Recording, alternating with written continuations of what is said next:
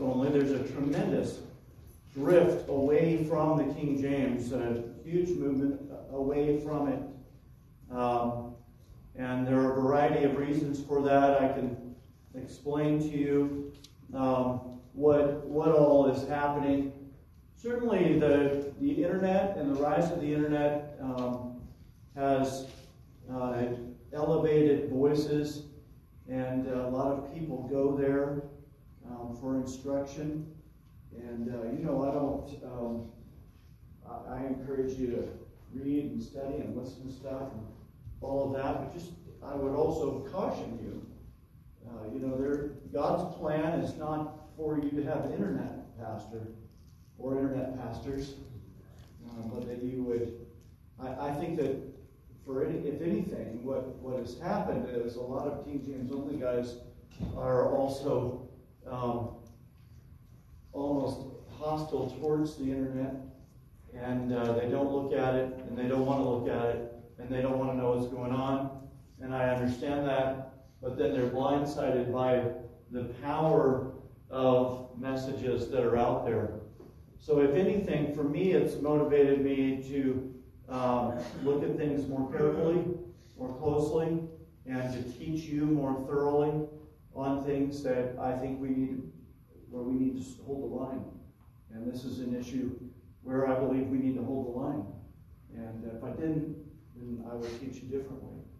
Um, but uh, I think that uh, we need to be um, sure. We need, number one, uh, I, no matter what, I'm always committed to a church Bible. I think that a church needs to have a Bible, not 10 different versions or five different versions represented in the congregation. We need to be committed to a Bible that we use for preaching and teaching, and I think that it's wise for us to have a consistent Bible, uh, not just in public, but in private as well. I'm not, um, you know, dogmatic. I know that some of you will disagree with me, and that, you know, as you know, uh, I'm going to tell you what I believe, what I believe I can defend from Scripture. Uh, I don't believe that, you know, when you're in Hobby Lobby, that you've got to avert your eyes, you know, from any placards or signs that might have another version on it, um, because I don't believe that there's a, uh, a sin in looking at another version of the Bible. I, I don't see that as sinful. Um, but I think that we are wise to be consistent in the Bible that we use. And uh, that, you know, I know that when I'm reading books and they're using another version of the Bible, um, I'm always in my mind, I'm always thinking, what, what does my Bible say on that? I want to look at it and see because I want to know what I, I want to know what's different because I know it's not the same. Um, though, anyway, I'm not going to get into all of that right here now. I'm just going to say to you that um, we, I'm laying out, I think, a, a solid case for why we ought to be King James only, and I'm trying right now not to get too far ahead of myself, but just to say that the, the issue, the real issue, the, the, the biblical issue that underlies the translation debate is over the preserved Word of God. Has God kept His Word, and how has He kept His Word? Do, can we be confident that we have the words of God? That the Word of God is settled? Is it necessary for us, for instance, uh, and I've been bringing this up with you, but uh, the, the newest edition of the Nestle Aland, uh, it will be Nestle Aland 29, that will be coming out in 2024, as I understand it. So coming out soon. And there's been a slow unveiling of the changes from the NA 28 to the NA 29. Now, the Nestle Aland is the critical text, the modern day critical text. And so they, you know, are putting, pouring all the textual scholarship into updating the Nestle Aland 28 into this 29th edition of it and slowly unveiling the changes And already, I believe in just three or four books of the New Testament alone, there are somewhere around five or six hundred changes that they're making in this. And, and it's interesting because with each new edition, since the 24th edition, I believe each new edition of the Nestle Aland has moved closer to the Westcott and Hort 1881 uh, New Testament each time. They keep going back to that. Now, nobody thinks that Westcott and Hort's scholarship was the best, like cutting edge, but, but it's interesting how we revert back to that on over and over. And, and so we're seeing that kind of thing happen. And, and my contention is that there is not the objective of textual criticism is not to have a settled text of Scripture. I believe that there will always be tweaking, changing, new methods that are used and applied, and so on. And I object to that. I object to the idea that the Word of God is up for grabs, that the words of Scripture are negotiable or changeable, that, that we can go in and say, you know, these words that we've been using for this number of years are no longer do we consider to be the words of God in this endless quest to find the original words. I think that we're losing sight, they are losing, not we, they are losing sight of what we're what, what we're handling here, which is the very words of God. And so the contention of our position, our church, and other churches like ours, is that the Textus Receptus is the settled Word of God. That that is where the words of God are found, and that every uh, version, translation of the Bible should translate that Word of God. That uh, Textus Receptus should be translating that when it comes to the New Testament. Of course, the Old Testament, the Masoretic Hebrew. That's our contention. And that's really the baseline of why we are King James only. Uh, it is, there are three or four, there are a couple of modern translations that translate from the TR. I'm not going to get into that either right now because there are a couple of issues that I have with that. I'll just give you the easiest, uh, the simplest, and the biggest for me reason uh, that we wouldn't embrace one of those. And that is because I believe, and I've taught you consistently, that the church is a pillar and ground of the truth. And so I would look for acceptance, widespread acceptance among God's churches.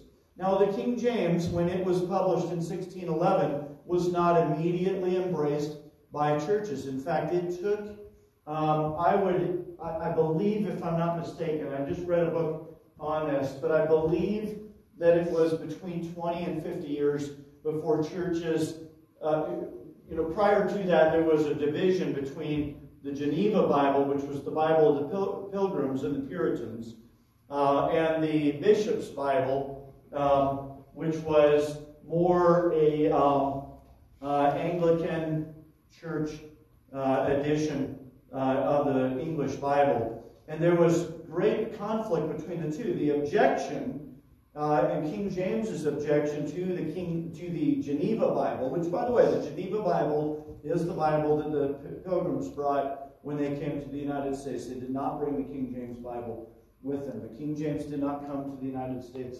Now, for a while, and again, it was not widely accepted right away.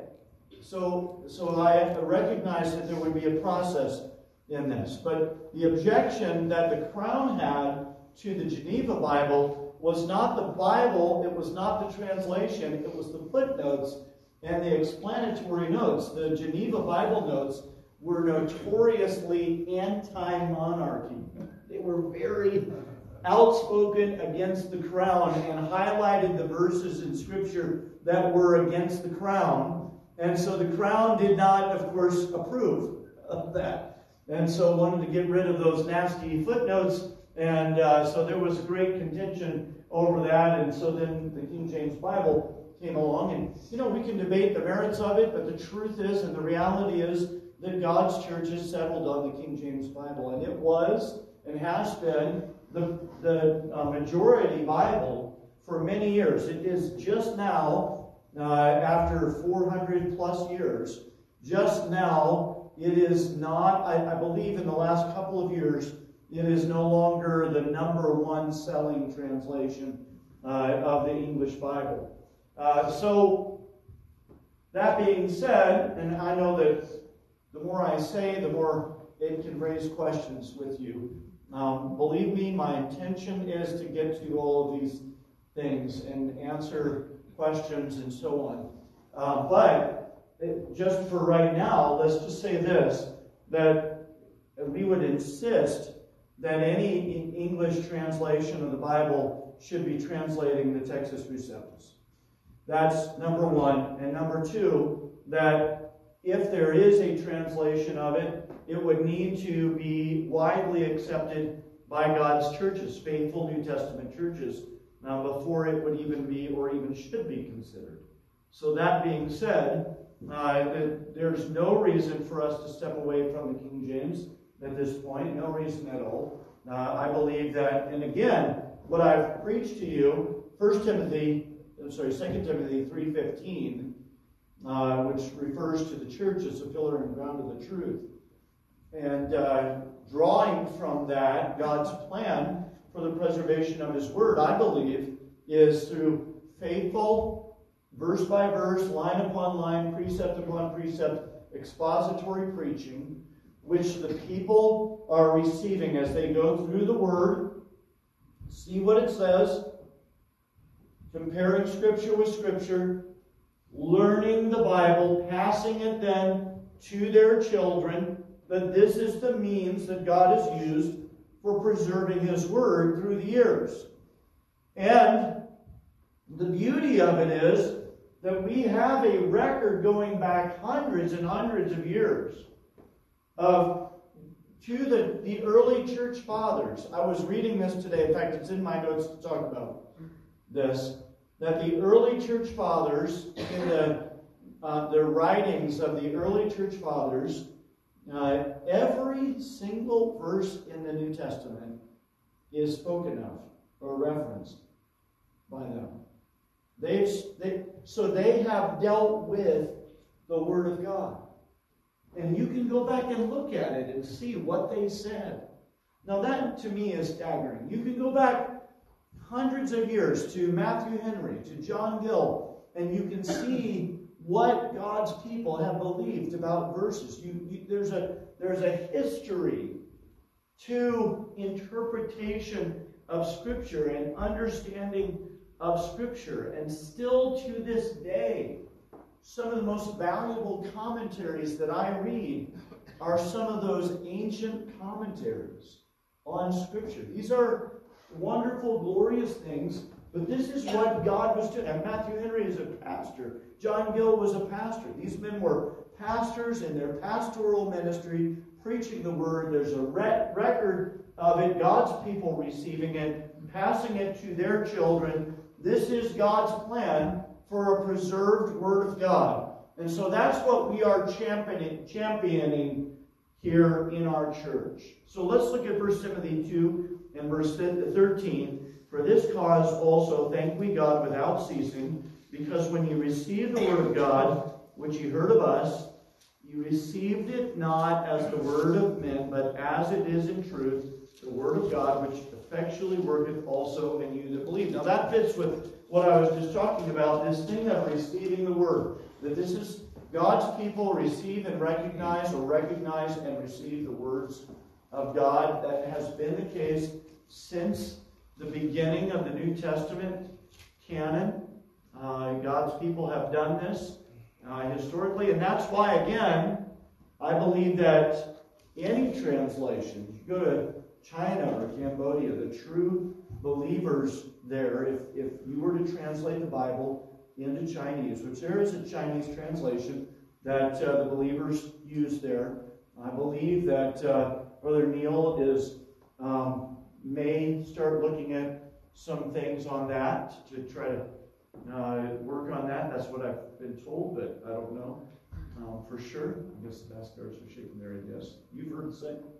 All right, so I'm not way off base. That's good.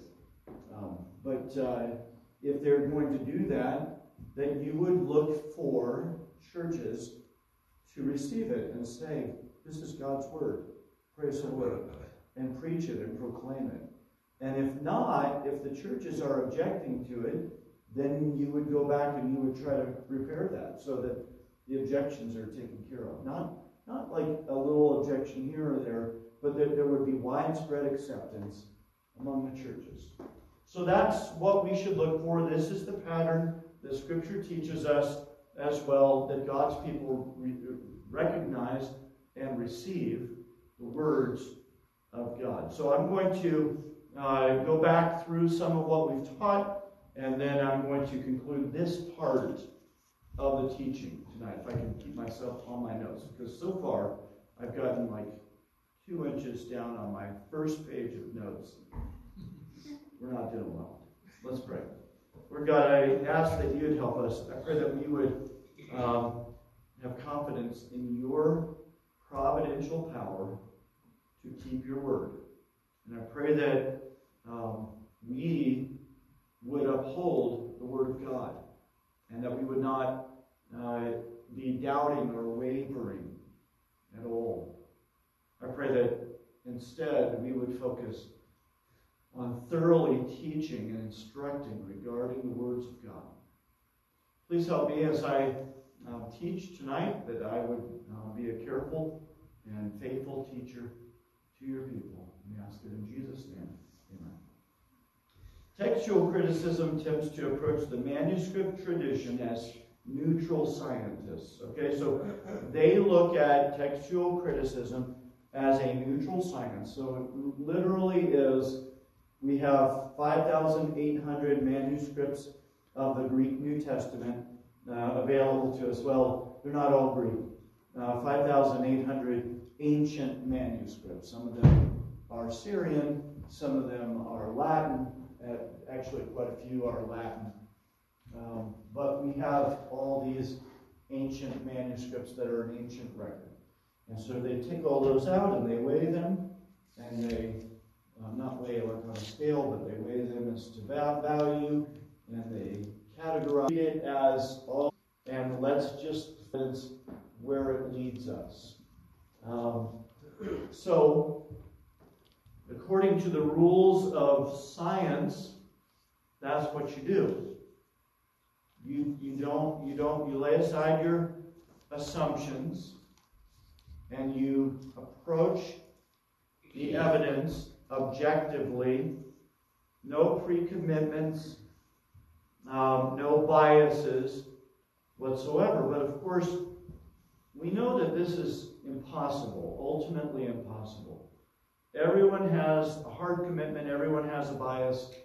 Even the idea that the evidence will lead you to the truth is not a neutral idea. That's not a neutral idea.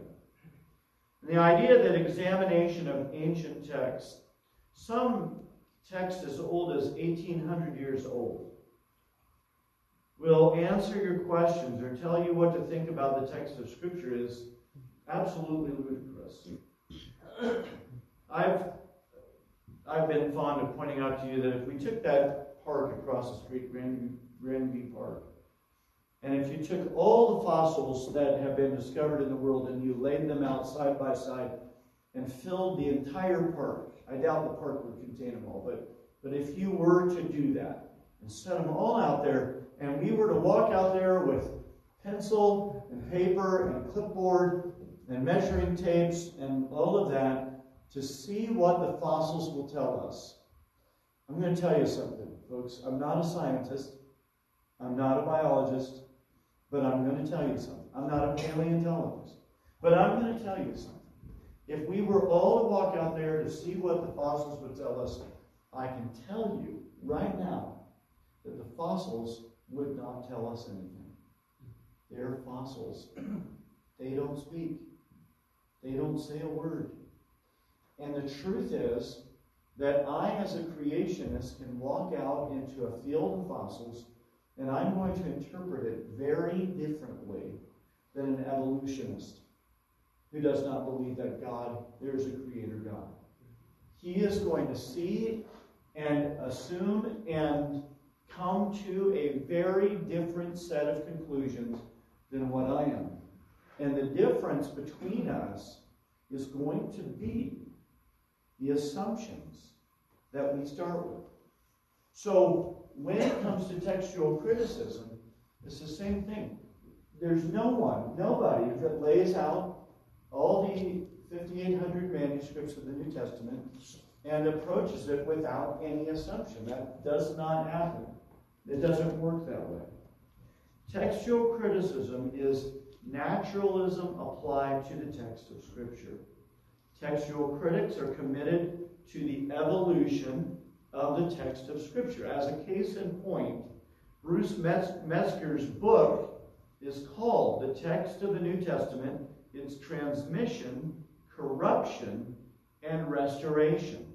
And this is a common view among textual critics that the text of the New Testament was corrupted and that the work of textual criticism is to restore to its original quality, the original words of Scripture. So to discover or to uh, determine which words are original. Textual criticism believes that it is restoring the text of the New Testament and to some extent also the text of the Old Testament, especially with the discovery of the Dead Sea Scrolls. And this is why, with each new edition of the critical text, the Nestle Aland text, hundreds of changes are made. It would seem that the goal, as I said, is not to arrive at a settled text, but only to constantly tweak and improve. And it's ironic that each new edition of the critical text comes closer and closer to the Westcott Hort uh, edition of 1881. But this is because the text of Scripture is being treated like any other ancient text. And the same rules of textual criticism are applied to the New Testament manuscripts as are applied to Plato or Homer or Virgil or any of the other ancient writers. In other words, textual criticism is considered to be a work of scholarship and not a work of faith. I've given one example of this naturalism applied to the text, and that is in Daniel Wallace's theory of an emerging canon consciousness that emerged over 300 years after the closing of the canon. Of course, Daniel Wallace, uh, the foremost, considered by most to be the foremost textual New Testament textual critic, and Daniel Wallace has um, suggested that there was an emerging canon consciousness that the earliest manuscripts show a carelessness in copying um, because, and he can, he believes, he, it's conjecture, but he um, assumes that it's because they didn't know that they were handling Scripture. They knew they were getting something from Paul. Paul's an apostle. This is this must be an important word, but they are not seeing it as Scripture. And so his claim is that it was not until around the fourth century that this canon consciousness emerged, the end of the third into the fourth century. Now, to be fair, Wallace doesn't make this a major argument. He doesn't really build anything in his case on this claim of his, but it illustrates, and this is why I bring it up, it illustrates the low view he takes of the early church's care of the text of Scripture. He is claiming carelessness in copying, that they're in a hurry, they're copying it all by hand, and so they're not being careful with the Word of God.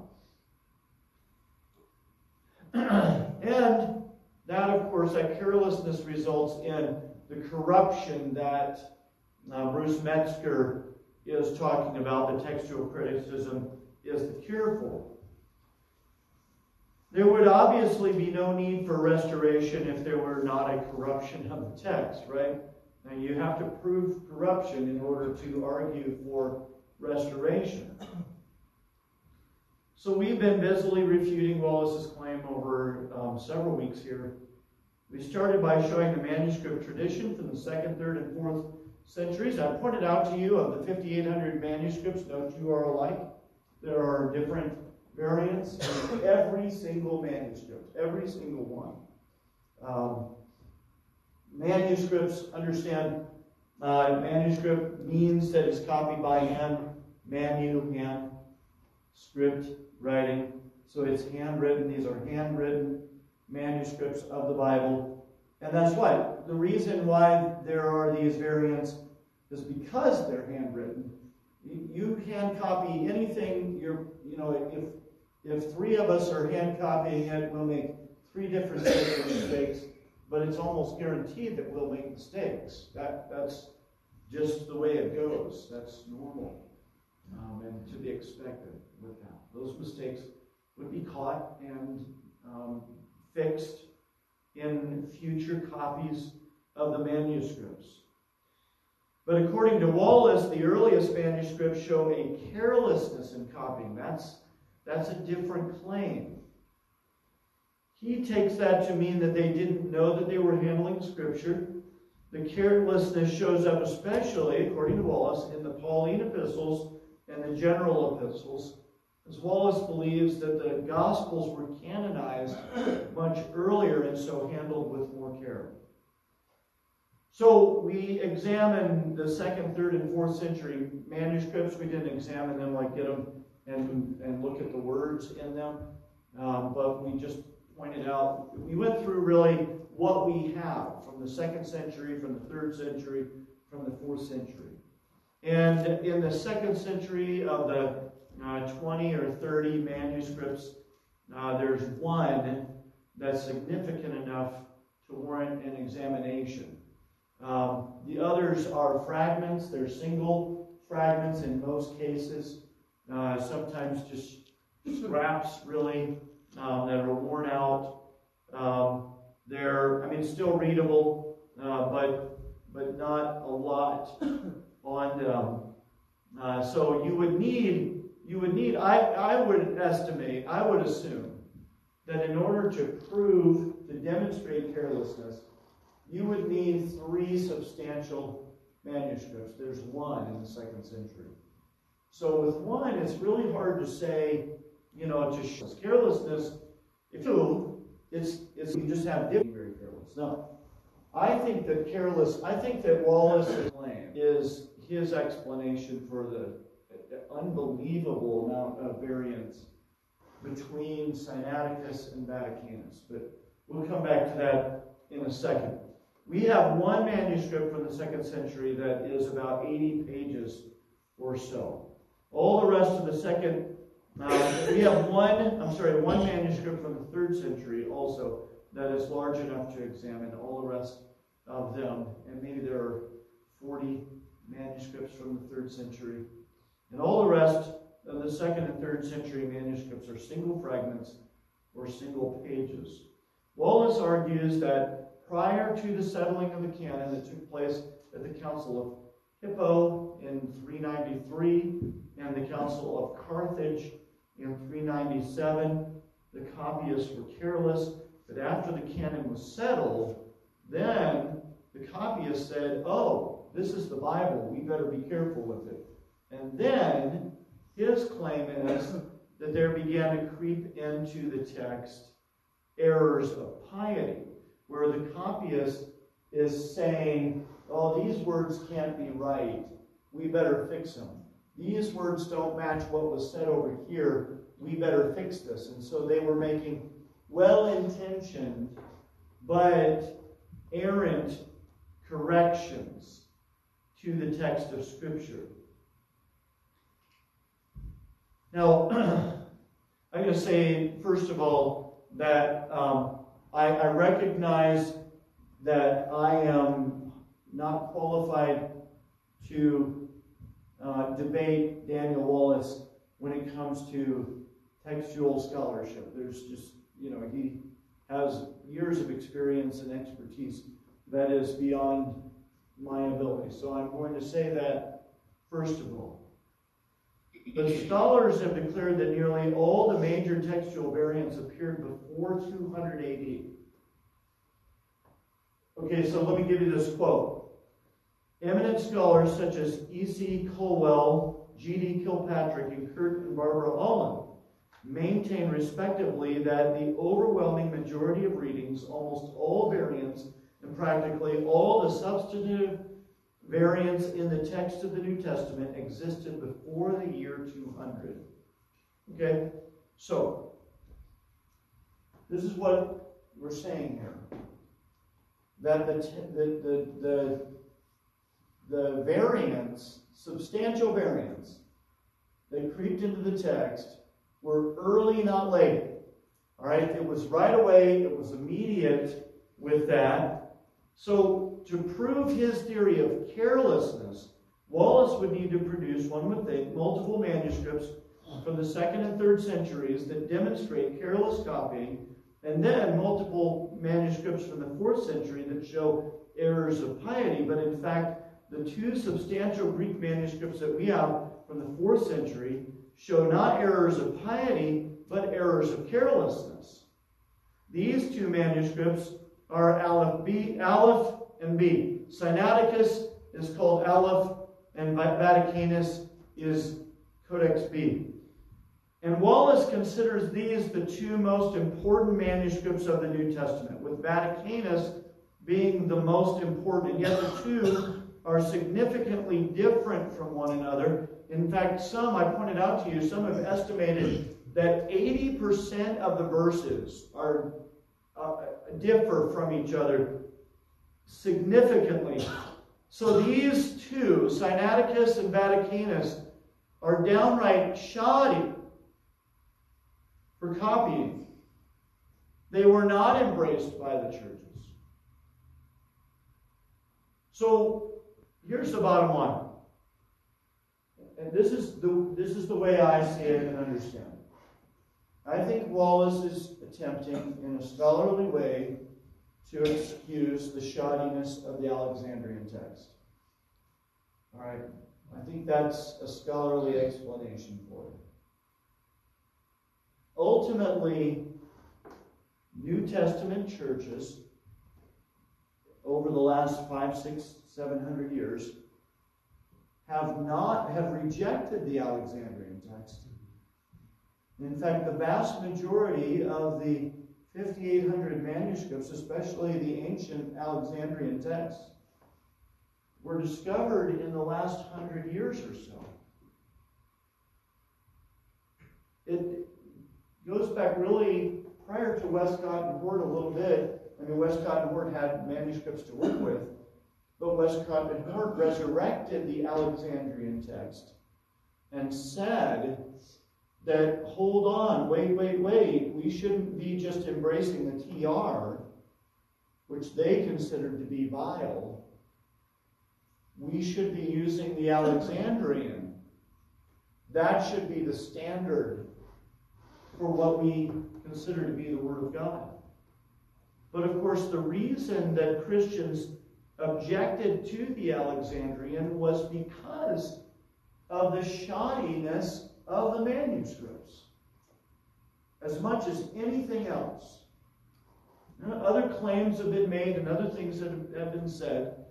But when you have manuscripts that have so many, like high number of singular readings, readings that are only found in those manuscripts and no others, and so much variance between the two, there's no reason why you should accept that and overthrow the text of Scripture that churches were using consistently for hundreds of years. That's what I'm arguing here. So the textual evidence does not demonstrate an emerging canon consciousness. It does show the corruption of the Alexandrian text. For whatever reason that might be, and I think Probably the liberalism of Hellenistic Jews contributed to it, the prevalence in Alexandria of uh, heretical teachers, and probably some contribution because of the geographical distance from the main body of believing New Testament churches would all feed into that. But regardless, there's no reason for us to say the Alexandrian text is more reliable. We should, we should discard the text that churches used for hundreds of years in favor of this text that the churches did not use, clearly did not use.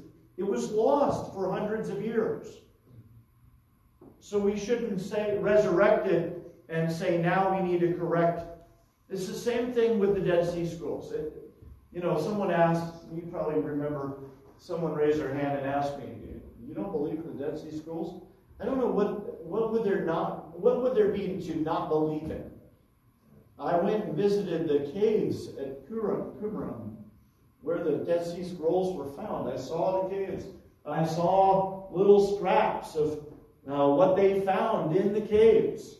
What I'm saying is, though, when you find a bunch of earthen jars full of manuscripts and you say, you realize that these are the Bible, you don't then say, oh, we better go back and reevaluate the Bible that we've been using to see if we have the right words.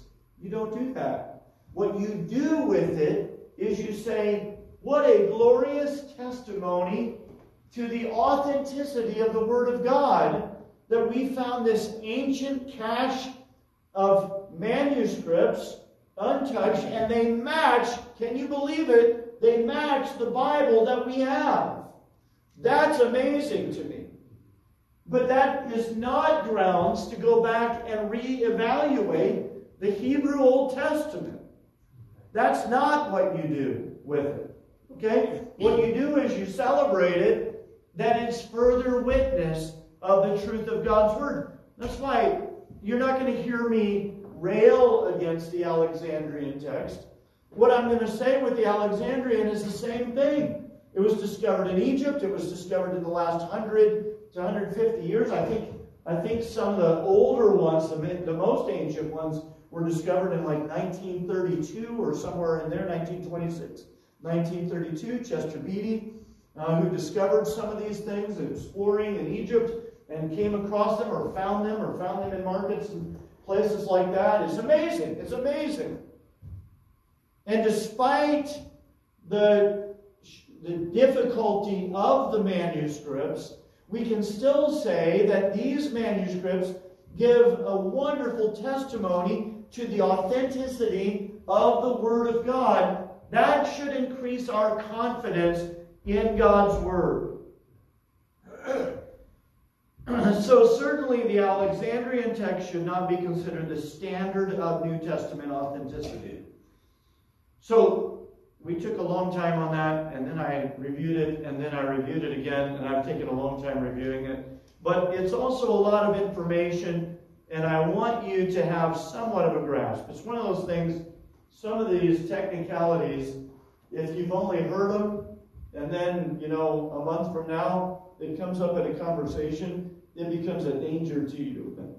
Because you remember it a certain way, and then somebody corrects you on it that knows more, and so on. So I, I thought it was worth it to review it a few times. We then took time to review what the Bible says, actually, about the emergence of the New Testament canon. And this is, this is a wonderful thing. The Bible is not silent when it comes to the canon of Scripture and how we got the canon of Scripture. All right, but canon, you know, a canon is a standard. Okay, so canon, the canonical books, are the 27 books of the New Testament. Understand that. And so, how did we get those 27 books? How did that work with the early New Testament church? The apostles clearly indicated when a word or an epistle or writing was to be treated as canonical. Paul in Galatians 6:11, "You see how large a letter I have written unto you with mine own hand." The, apostles made sure that they in some way marked what they were sending out so that the believers would be able to see that it was authentic. that it was from him, his own hand. In uh, 1 Corinthians 16 11, Paul writes at the end, the salutation of me, Paul, with mine own hand. Colossians 4:18, the salutation by the hand of me, Paul. Remember my bonds, grace be with you, amen. 2 Thessalonians 3, verse 17, the salutation of Paul with mine own hand, which is the token in every epistle, so I write. Uh, so Paul is very clear about this when he passes it to the churches. That's why Paul's epistles would end with a note about the official messenger who delivered the letter, because that envoy was part of how Paul was communicating that this is Scripture treated as such. So that's the first thing. Believers were told to use epistles in public readings and to send copies to other churches to read as well. Colossians 4:16 and when this epistle is read among you cause that it be read also in the church of the Laodiceans and that ye likewise read the epistle from Laodicea. Revelation 1 verse 3 Blessed is he that readeth and they that hear the words of this prophecy and keep those things which are written therein for the time is at hand. So John is instructing them. You, you see that? He's not leaving it to chance. He's not making it a, well, you know, we know this is from an apostle, so it's important, but I don't know. I mean, we better just hurry up and scribble out what it says there and not be careful with it. There's no reason to say that. Revelation 1, verse 10 and 11. I was in the Spirit on the Lord's day and heard behind me a great voice as of a trumpet saying, I am Alpha and Omega, the first and the last. And what thou seest, write in a book and send it unto the seven churches which are in Asia. So the book of Revelation, when John wrote it, he gave clear instruction that this book was to be copied and carried to these seven churches. And of course, from there it would be spread throughout the New Testament world. Geisler Nix points out that they were binding on all the churches, and as the churches were receiving and reading those authoritative writings, they were thereby laying the foundation of a growing collection of received writings.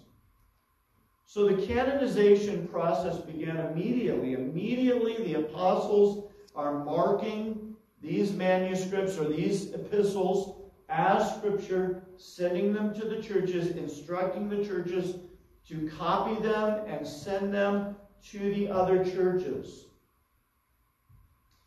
Geisler Nix again. At first, no church possessed all the apostolic letters, but their collection grew as copies could be made and authenticated by apostolic signature or emissary.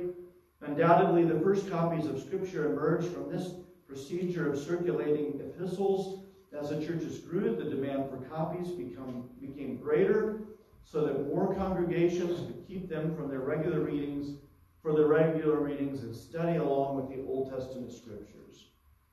So the canonization process can be summarized this way. First, the letters obviously intended for the churches in general. Then each church would be obliged to make copies of the letters so they would possess them for future reference and study, public reading, exposition, and so on. Each church would seek to have its own collection of authoritative writings, and in fact, the Bible describes the process exactly this way. We see a record in Scripture of various apostolic writings that were canonized before the text of the New Testament was completed, as evidenced by the copying and referencing that took place. For example, in 2 Peter 3, verses 14 through 16, Peter referred to the epistles of Paul. In Jude, Jude quotes as scripture a passage from 2 Peter chapter 3, verse 2. Uh, Luke chapter 10, verses 1 through 7 is quoted, not verbatim, but a passage from it is quoted as scripture in 2 Timothy 5:18 by the apostle Paul. So what I'm saying is that the Bible itself demonstrates that believers were recognizing the Word of God and they were caring for it the way God intended that it should be done. This is providential preservation. All right, so I'm going to hustle through what I have for you tonight. Okay? The de- development of the canon also refutes this idea of an emerging canon consciousness. Okay? So the canon itself, how did it develop? Well, we, we see the beginnings described for us in Scripture. The apostles write, they mark it with a signature or an envoy who's able to confirm that that is the Word of God, a direct messenger from the apostle. The churches are carefully copying, passing, distributing that word to other churches. Now, you know, keep in mind the church the church is growing, and there are churches, new churches being planted everywhere. Really, persecution is scattering the believers, and everywhere they go, they start up a church there. And then, of course, as a church, they want copies of the Word of God. And so they are um, seeking those. But so, so many of the books are settled right away, but some of them are disputed and some even denied as being the canon of Scripture. And I'm going to point out a few of those to you. I think that, I mean, it would be seem obvious to me that not every church had every one of the 27 books of the New Testament, or at least that it took time for churches to get the full collection of books. And because the copies are handwritten, the early church is vulnerable to those who deny that some of the books of the Bible are Scripture. Early church sources acknowledge that some New Testament books were disputed uh, in the early church, and that there were those who outright rejected a small number of New Testament books. Probably the biggest challenge came from the heretic Marcion, who denied the authority of the Old Testament entirely, taught that the Gospels were to be rejected, that the only authentic books for New Testament believers were the Pauline epistles. But his challenge was met and defeated by the early church. Uh, Geisler Nix point out that every book of the New Testament had been cited as authoritative by some church father. In fact, within about 200 years after the first century, nearly every verse of the New Testament was cited in one or more of the over 36,000 citations by the fathers. 36,000 citations. They were diligently teaching and proclaiming the Word of God to the people. Not every book of the New Testament is quoted by every father, but every book is quoted as canonical by some father. A variety of canonical lists have been found from the second and third centuries. I'm just going to run through those very quickly. Included in this are some of the earliest translations of the New Testament, which included most of, if not all of, the 27 books of the New Testament.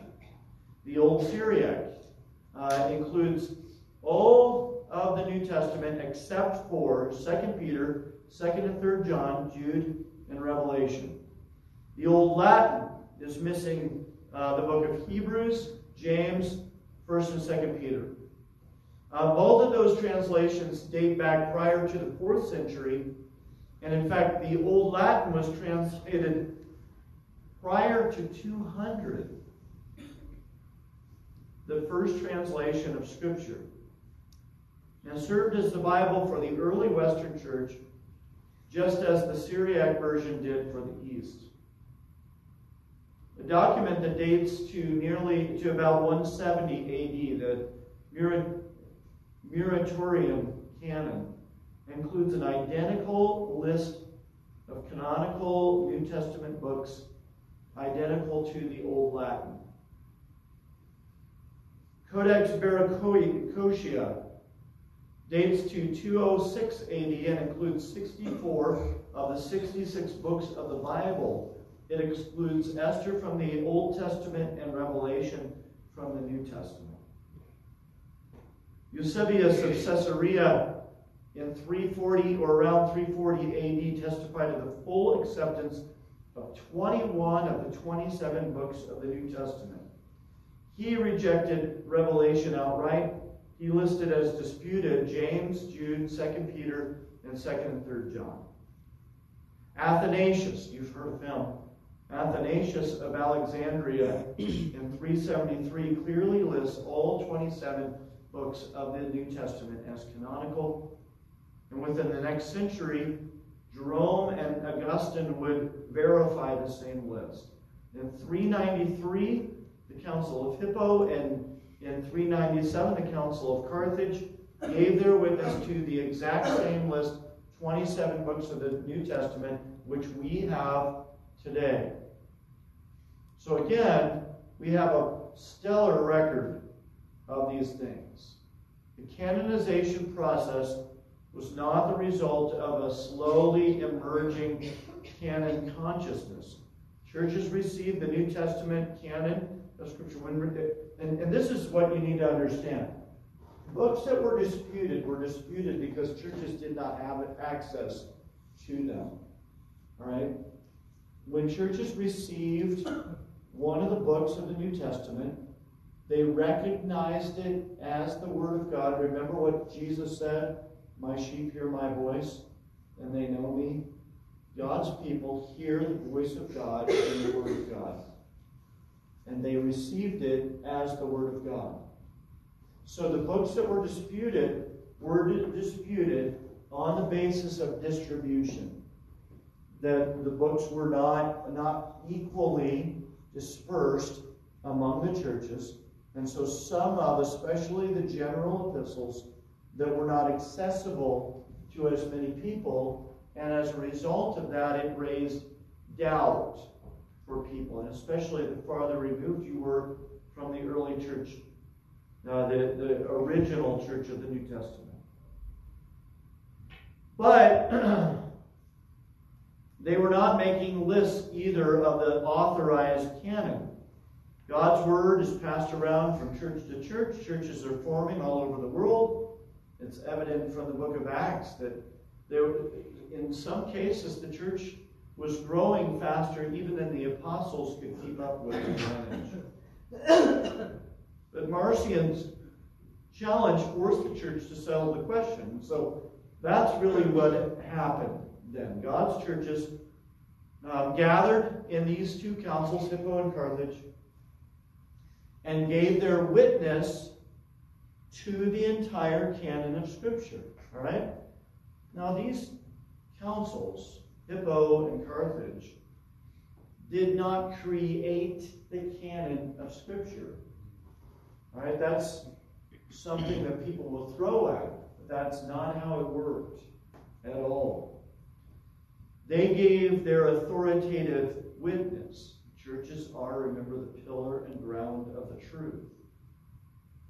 So the canon is not the product of scientific research and lab tested conclusions. God gave the canon of Scripture. God's churches received the canon, and they gave their witness to the authority of this canon. Douglas Wilson refers to an argument Martin Luther made to demonstrate the way this testimony, the testimony of the churches, works. The testimony of John the Baptist did not confer on Jesus his authority as the Messiah. Right? John the Baptist was told in a vision before Jesus came to be baptized that the Messiah will be coming to you to be baptized. I will tell you, I will show you, because the Spirit of God will descend like a dove on. When John the Baptist saw Jesus, he said, Behold the Lamb of God. Right? He was not making Jesus the Lamb of God. He was recognizing Jesus as the Lamb of God, and that was confirmed by the Spirit descending like a dove. But that being said, that doesn't mean that the testimony of John the Baptist was nothing. Doesn't mean that. All right? In fact, the testimony of John the Baptist was necessary. Even so, the testimony of the early church did not create the canon of Scripture, but that testimony is important. In fact, as Wilson describes it, the testimony of the church on this point is submissive to Scripture, but authoritative to the saints. So, so let's say it this way. Some of the early church fathers can be excused for their doubts about certain books of the New Testament. We cannot be. If someone were to stand up and say Second Peter doesn't belong in the Bible, we would um, try to talk them down off that ledge before declaring them a heretic. All right? That's, that's how that would go. Okay? Because the church has spoken authoritatively to this, to us. Geisler and Nix summarized the process of collecting authentic apostolic literature this way. It began within New Testament times. In the second century, there was verification of this literature by quotation of the divine authority of each of the 27 books of the New Testament. In the third century, doubts and debates over certain books culminated in the fourth century with the decisions of influential fathers and councils. Through the centuries since that time, the Christian church has maintained the canonicity of these 27 books. There you go. So we have the whole of Scripture, all right? And um, now we want to, of course, get into the text itself, and all of that is relevant to the issue of the words, the words themselves.